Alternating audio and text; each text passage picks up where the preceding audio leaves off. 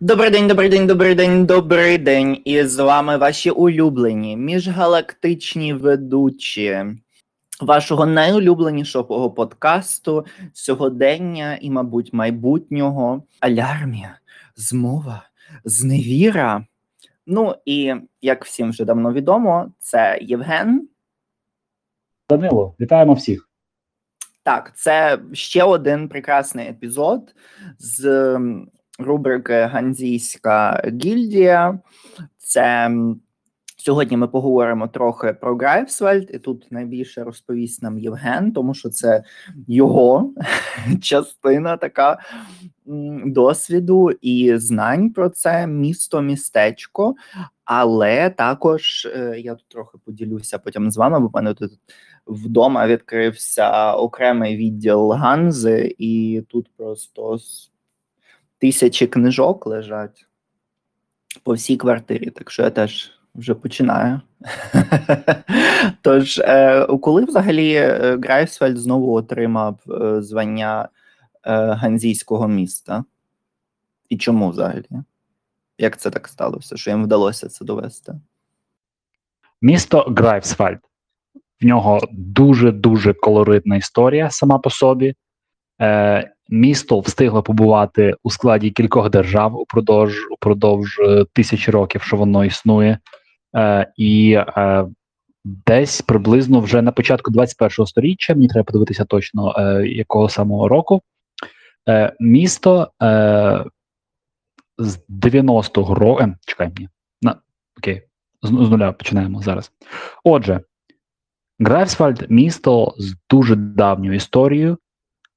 Воно встигло побувати у складі слав'янських князівств від початку свого існування. Потім було частиною Священно-Римської імперії, потім частиною Королівства Швеція, частиною Прусії. І після Другої світової війни воно відійшло до Німецької Демократичної Республіки, яка насправді не була демократична, це був сателіт Радянського Союзу. І після воз'єднання Німеччини після 89-го року місто нарешті вирішило повернутися до своїх коренів, і в 90-му році спеціально повернуло собі повну назву, і тепер Грайфсвальд називається Universitäts- und Hansestadt Грайфсвальд.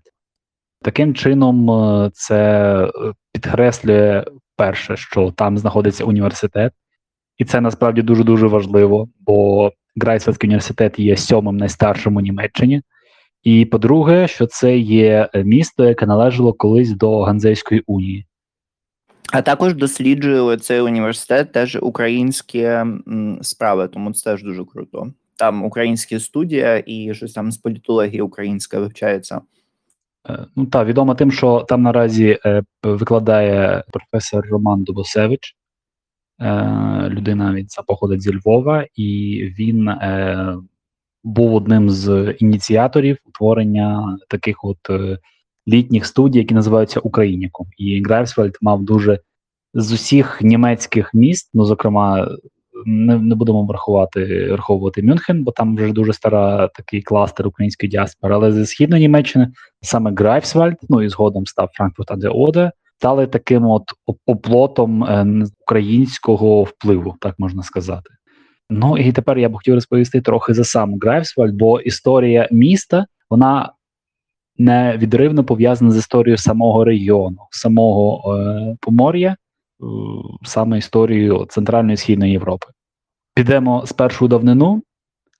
Теперішні території Східної Німеччини, часів ще раннього середньовіччя, вони були заселені слов'янами, саме слов'янськими племенами, яких історично називають полапські слов'яни.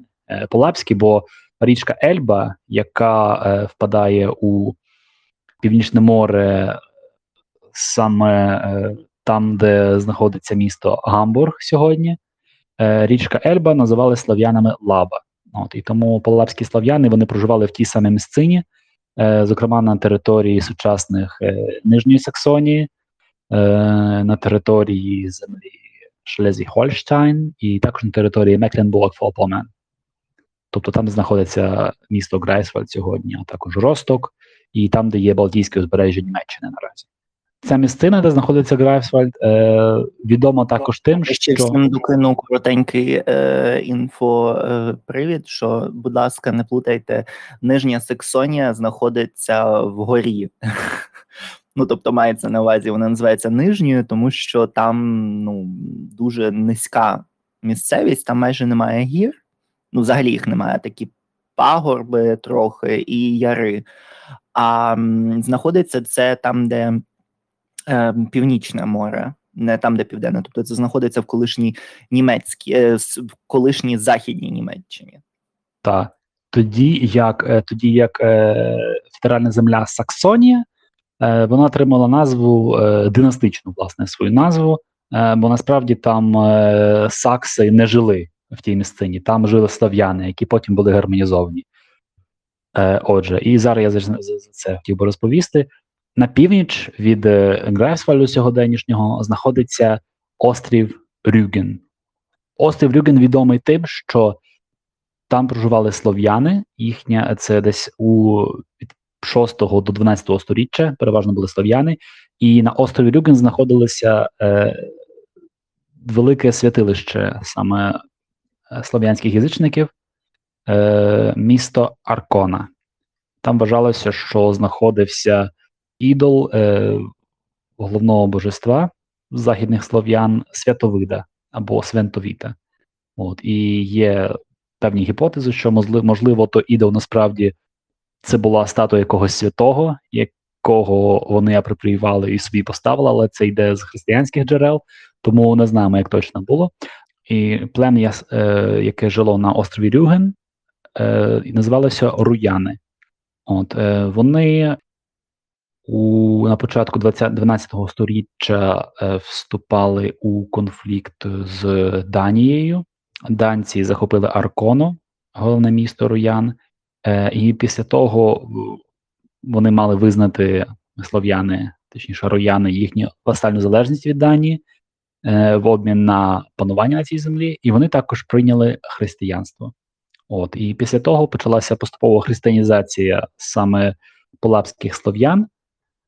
Це сталося 1168 рік, коли король Данії вислав свого священника, і на місці християнського капища, на місці того, якби, місця поклоніння, був побудований храм. Так, відтоді починається вже історія саме князівства Рюген, кому панувала саме ця династія, династія слов'янська виславідів, яка почала далі потроху християнізувати ці землі. Отже, і це вважалася васальна територія Данії. Де починається Грайфсвальд? Історія Грайфсвальду починається з утворення аббатства під назвою Елдена. Там, де жили данські цистеріанські монахи, і які отримали у своє володіння ставок Соливарню, тобто став, в якому можна було виварювати сіль. І таким чином це була велика частина прибутку саме цього аббатства. От, і згодом це розвинуло саме цю територію. Навколо аббатства, відповідно, у ті часи в Європі формувалися поселення, формувалася торгівля. І таким чином це стало одним з поштовхів саме розвитку науки, можна сказати, розвитку торгівлі.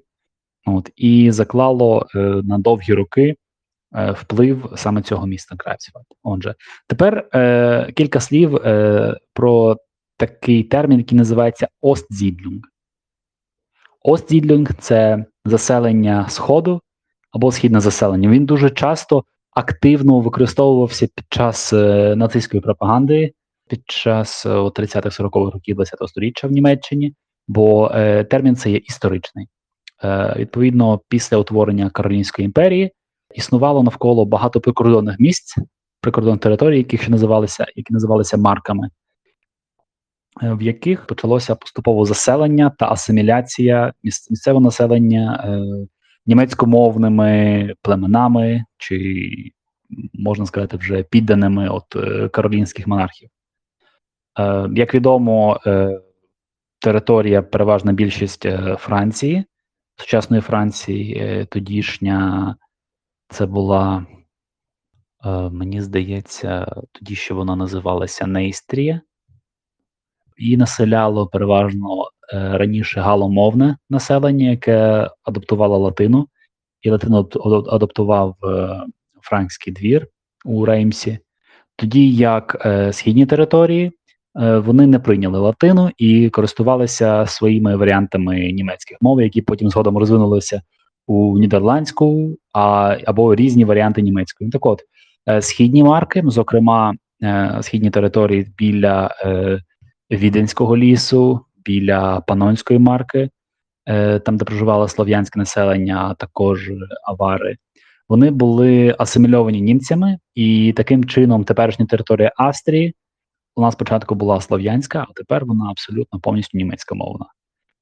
Ну і це такий історичний процес, який також відбувся і у східній Німеччині, зокрема, уздовж річки Ельби і на території теперішнього Гольштайну. І також на території землі Мекленбург-Форпомерн, тобто там, де знаходиться Грайфсвальд. Отже, поступово витіснялися. Це ти говориш зараз про західних лужичів або західних сорбів, а були ж і є далі східні, котрі є на територіях Бранденбургії і на території Саксонії, чию мову дуже насильницько викорінювали. Вони останні, хто лишився, і наразі їхня мова збереглася. Наразі в 21 сторіччі досі можна почути мову сорбів. Тобто там відповідно вона є... Вона дуже схожа на українську. Ну так, в першу чергу це західнослов'янська мова, тобто має зв'язок вже з польською і можна відчути певну фонетику, але також вплив Німеччини за століття він нікуди не зник. Це може вплинуло на певну... Це вже ж, але мається на увазі, там десь була та мапа, котру ми готували до наших курсів з українською мовою. Там, власне, було, що нижньо і верхньосорбська дуже схожі на українську ще більше, ніж, мені здається, навіть більше, ніж білоруська. Тому це теж вказує трохи на те, що все ж таки українська мова має більше спільного з західними слов'янами, ніж зі східними. Ну, знаєш, тут цікаво, бо хто такі, це може лінгвістичний батл в нас бути, бо хто такі східні слов'яни? У нас зараховують білоруську мову, українську та російську. З тих двох ми взаєморозуміємо білоруську, вони нас трохи гірше. Росіяни взагалі випадають з того всього, їхніми залежностями, тому мені здається, може в певний момент навіть східні слов'яни теж було штучно утворено в певному сенсі, бо, наприклад, ти чуєш словацьку, і вона дуже схожа на українську, типу вже ж там трохи інші правила, інша граматика, але загалом, мені здається, ми ближче навіть до західних слов'ян, ніж російська, просто тут як бельмо якесь на оці, і яку може штучно включили до нас, бо вона видається мені таке трошки на есперанто схоже, бо вона спочатку упрощувалася, щоб всі піддані нарешті навчилися не розмовляти, потім ускладнювалося за рахунок залежностей. Ну, то Росія окремо. Тому та сорби, ті, хто наразі слов'яномовне населення Німеччини, точніше сорбського походження німці, вони проживають наразі на сході, зокрема на території землі Бранденбург і частково на території землі Саксонії. Можливо, це трохи вплинуло на їхній діалект саксонської німецької мови, саме в землі Саксонія. Бо він відрізняється від Hochdeutsch. І, можливо, ти давно за це трохи розповісиш. Це, напевно, для наступного епізоду буде інформація, тому ми далі повертаємося до Грайфсвальду. Добре. Поступово відбулася германізація тих земель. Це так. Сестричка старша насильницької українізації. Насильницька германізація.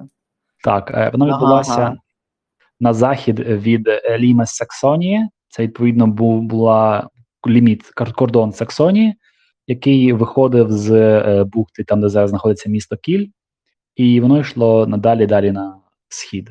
Отже, відповідно, у 13-14 сторіччі досі існувала полапська слов'янська мова, але вона абсолютно програвала у престижі та у впливі німецькій мові. Проте династія володарів, саме королівства, точніше герцогства Померанії, а це територія, де зараз знаходиться Грайфсвальд, вона зберігала свою владу.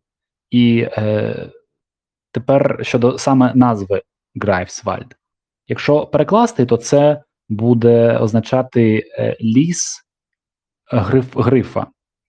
Грайф – це гриф. І за легендою монахам Елденського аббатства гриф, який сидів на дереві, підказав місце, де треба його заснувати. Ну, можливо, це легенда, але на гербі міста Грайфсвальд знаходиться червоний такий геральдичний гриф.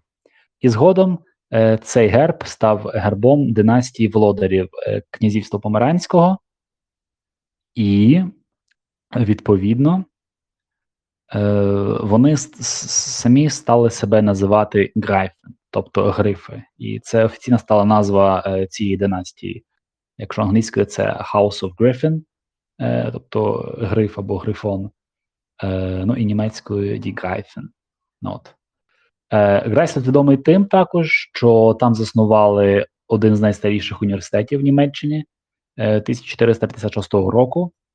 Спочатку він був католицький, згодом на цих землях поширилося протестанство, і університет через сторіччя був знову перевідкритий, перезаснований. На той час він став вже протестантським. Ця територія також була ареною боротьби між феодалами, зокрема між данськими королями, королями Швеції та Ганзейською унією. Як відомо, з династії Грайфів походив також король Ерік Померанський.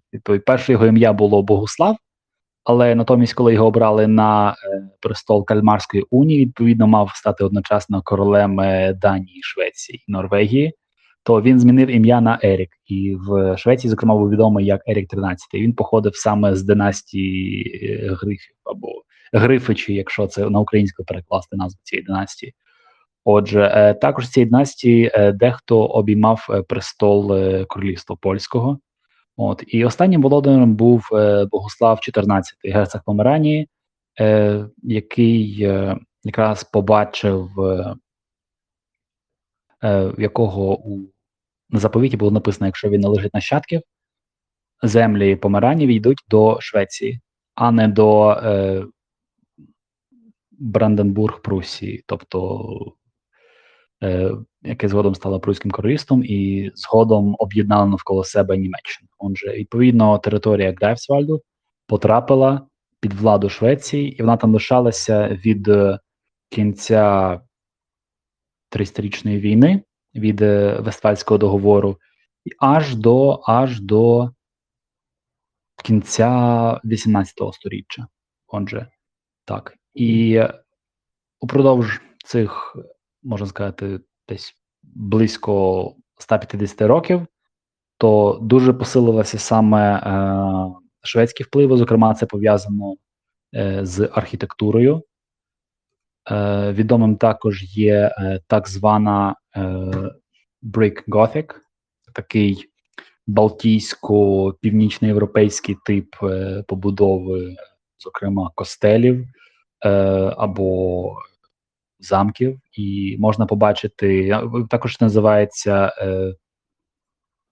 Це ти маєш рацію, я на це звернув увагу, коли був у Кілі, і там теж палац, це трохи має як замок, це як палац Потоцьких. Ну просто звичайний житловий будинок, котрий на той час був замком, між іншим звіділя якийсь там російський король походив, цар точніше, там йому навіть пам'ятник, якийсь Петро там стоїть, ну я там перехрестився 100 разів, але то таке. І дійсно, костели мають таку дуже часто одну башту, і нагору йде дуже шпичастий дах, прям дуже такий витягнутий, дуже високий, це прям, ну, супер типово для тих, і...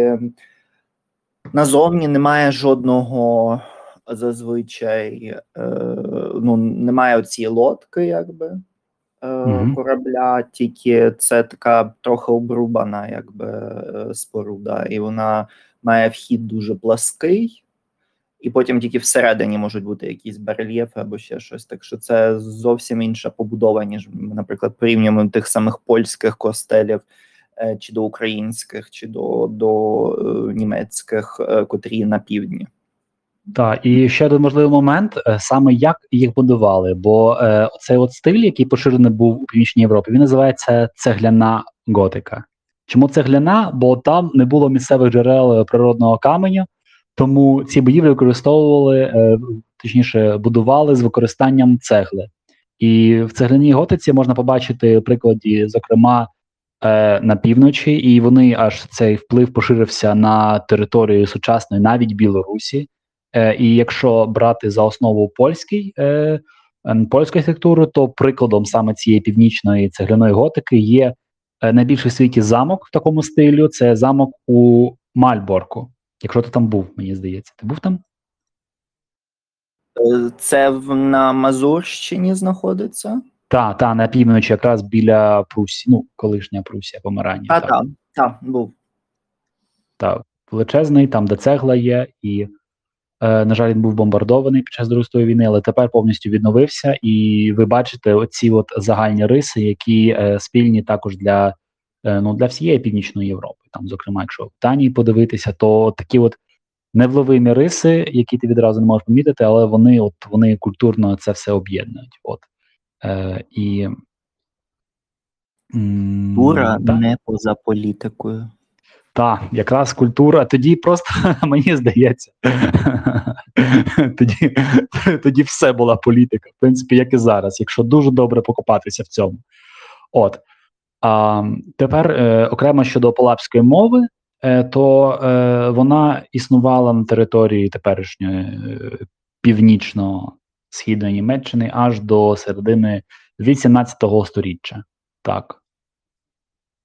Зокрема, остання носійка мови полапських слов'ян померла 1756 року у віці 88 років. Отже, і згодом ця вся територія заговорила німецькою. Так. Повернемося до Грайфсвальду. Під час в останні роки вже шведського панування у Грайфсвальді народився Каспар Давід Фрідріх. Це був німецький художник і представник, один з таких монументальних представників саме романтизму. У німецькому живописі, зокрема. І він був глибоко релігійною людиною. В першу чергу багато в нього дуже біблійних мотивів на його картинах, і відомий тим також, що в Грайфсвальді, якщо ти блукаєш по вулицях, то там галерея імені Каспара Давіда Фрідріха, там вулиця її назвою названа. І загалом він лишив свій слід взагалі в історії романтизму Німеччини. Також Грайфсвальд не дуже є добрим прикладом, тому що там і Пушкін є, і Толстоєвський. Тільки хотів за це сказати. Тому вони навіть там не перднули, а вже вулицю зробили. Каспар Давід Фрідріх був знайомий через одну людину з Тарасом Шевченком.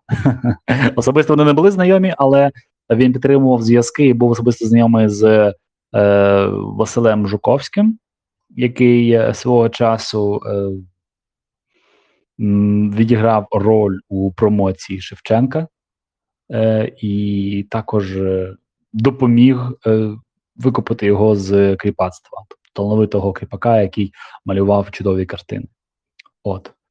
А щодо Каспара Давіда Фрідріха, то, на жаль, через те, що там через те, що Німеччина Східна була в орбіті Радянського Союзу, на жаль, ти ходиш по вулицях, і численні вулиці названі іменами діячів російської культури, радянської і російської. Зокрема, є Островський-штрассе, я не знаю, на честь якого Островського це було названо, чи комуністичного, чи того дореволюційного. Але тут говорить якраз про те, що знаходячись в орбіті саме цього впливу, названі були вулиці в Грайфсвальді саме іменами російських митців. не українських, не... Нехай буде не казахських. Тут просто так. Це важливий момент. Бо я знаю, що був колись закид, що ми типу дуже антиросійсько висловлюємося. Тут це не тільки тата, але тут йдеться не тільки загалом про антиросійськість, тут власне йдеться антиімперіалістичний наратив. Бо виходить так, що якщо це. Наприклад, Узбекистан, Казахстан, Грузія чи ще щось. Немає назв. От якщо ви походите, там ви не знайдете Параджанова ніде, ви не знайдете, на превеликий жаль, я не знаю багатьох радянський режисер радянських. Немає цього, немає навіть Бажана, наприклад, українського. Він же ж ні цього ні якогось там Тютюнника чи ще когось, нікого не буде. Чингіза Айтматова, зокрема. Так, там не буде жодного Вацлава чи, не знаю, ще якихось там навіть польських письменників. Там не буде, господи, мені вилетіло зараз з голови, він на Київщині народився, не Івашчук, а зараз... Івашкевич. Івашкевича ви теж не побачите, враховуючи, що він був і за радянської влади теж. Тобто, але там є, власне, російські імперіалістичні назви.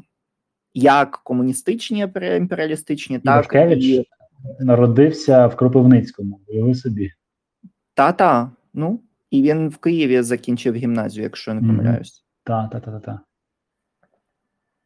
Тому, ну, і цих ви імен там не знайдете. Їх просто немає. Зате є. Над Пушкін цим треба просто задуматися, тому що навіть переглянути нашу власну історію, як потім переназивати вулиці і як підходити до історичних елементів. Немає навіть цього ні Скрипника, ні, Боже, як одного з цих членів... комуністичної партії, теж української, їх нікого немає. Але є тільки російські. Тому це момент задуматись, це не є тема цієї, власне, розмови, але приклад Грайфсвальду, от як на ньому залишилися певні шрами, але також і набутки того, де вони перебували, під якою владою. Це все можна побачити на вулицях, на цвинтарях, ну, на всьому. Я просто перерахую, от я мапу перед собою відкрив: Макаренко-штрассе, Достоєвський-штрассе, Островський-штрассе, Максим-Горький-штрассе, Пушкін-рінг. Так, куди? Ну, вулиця є Ернст-Тельман-рінг, то можна сказати, що заслужено, бо Ернст-Тельман – це був основний комуністичний опонент Гітлера, який став жертвою нацистського режиму. Але... Окрім того, є також ці імена, які німці не поспішають декомунізовувати, ну бо ж це історія, це була воля німців назвати ці вулиці своїми іменами. Країни, в якій сотні, тисячі були письменників, науковців, теологів, архітекторів, будь-кого. Саме тут, у цьому місті, яке знаходилося під впливом Радянського Союзу, ця територія, тут досі знаходиться Максим-Горький-штрассе. Цікаво, дуже цікаво. От, ну але це німцям з цим жити, і, можливо, колись вони до цього дійдуть. Можливо, не дійдуть. Тоді наведу один приклад, ще, який не зовсім пов'язаний з цією темою, але коли був Christopher Street Day, то, ну, коли був Pride у Берліні, то... були якісь люди навпроти Бундестагу, котрі приїхали там десь з півночі, мені здається, там, власне, був Грайфсвальд, а ще кілька автівок, власне, з тими номерами. І в них були георгіївські стрічки. І вчора я теж побачив георгіївські стрічки під цим, під там, де Олександрпляц. Ага. І там теж стояли, там був цілий мітинг. Але той мітинг взагалі був жахливий, тому що там реально закликали до насилля. Ну, ці баби, коли ти з ними розмовляв, то вони казали, що типу треба вбивати нацистів-українців. так, що треба, типу, дружба з Росією, газ є потрібен, і взагалі це українці все спровокували, тому все правильно, що вбивають.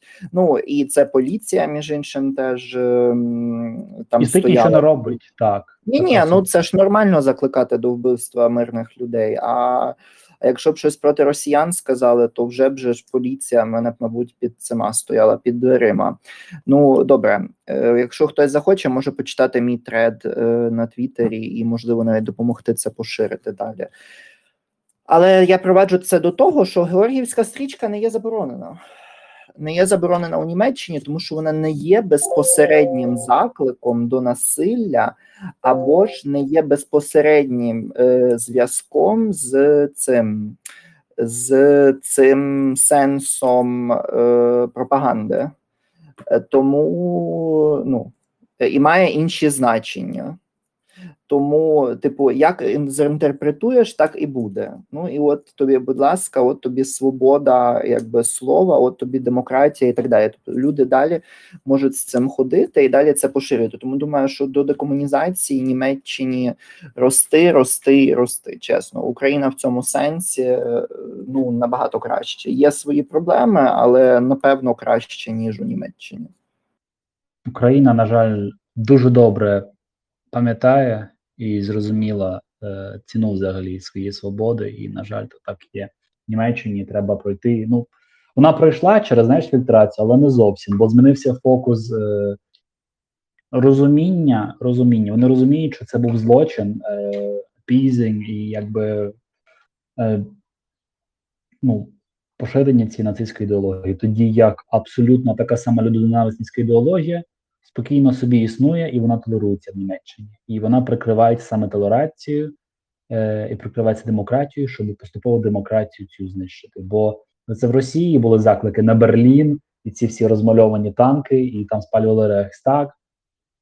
Німцям якось це окей. Ну та, вони розуміють, це ж росіяни. І тому цей комплекс перед росіянами, на жаль, він досі присутній у Німеччині.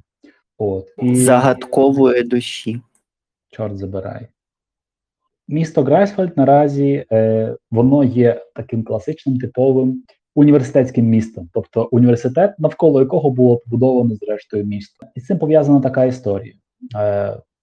Грайфсвальдський університет у 1933 році був названий на честь Ернста Моріца Арміта. Це був німецький письменник, поет.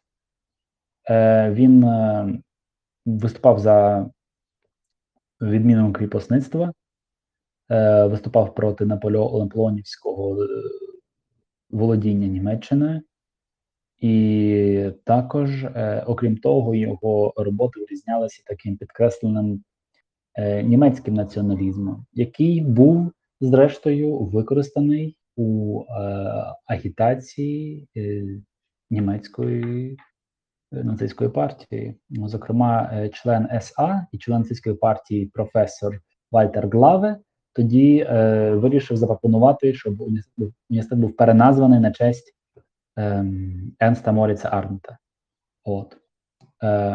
Відповідно, упродовж панування нацистської партії відбулася така річ, яка називається німецькою «Gleichschaltung».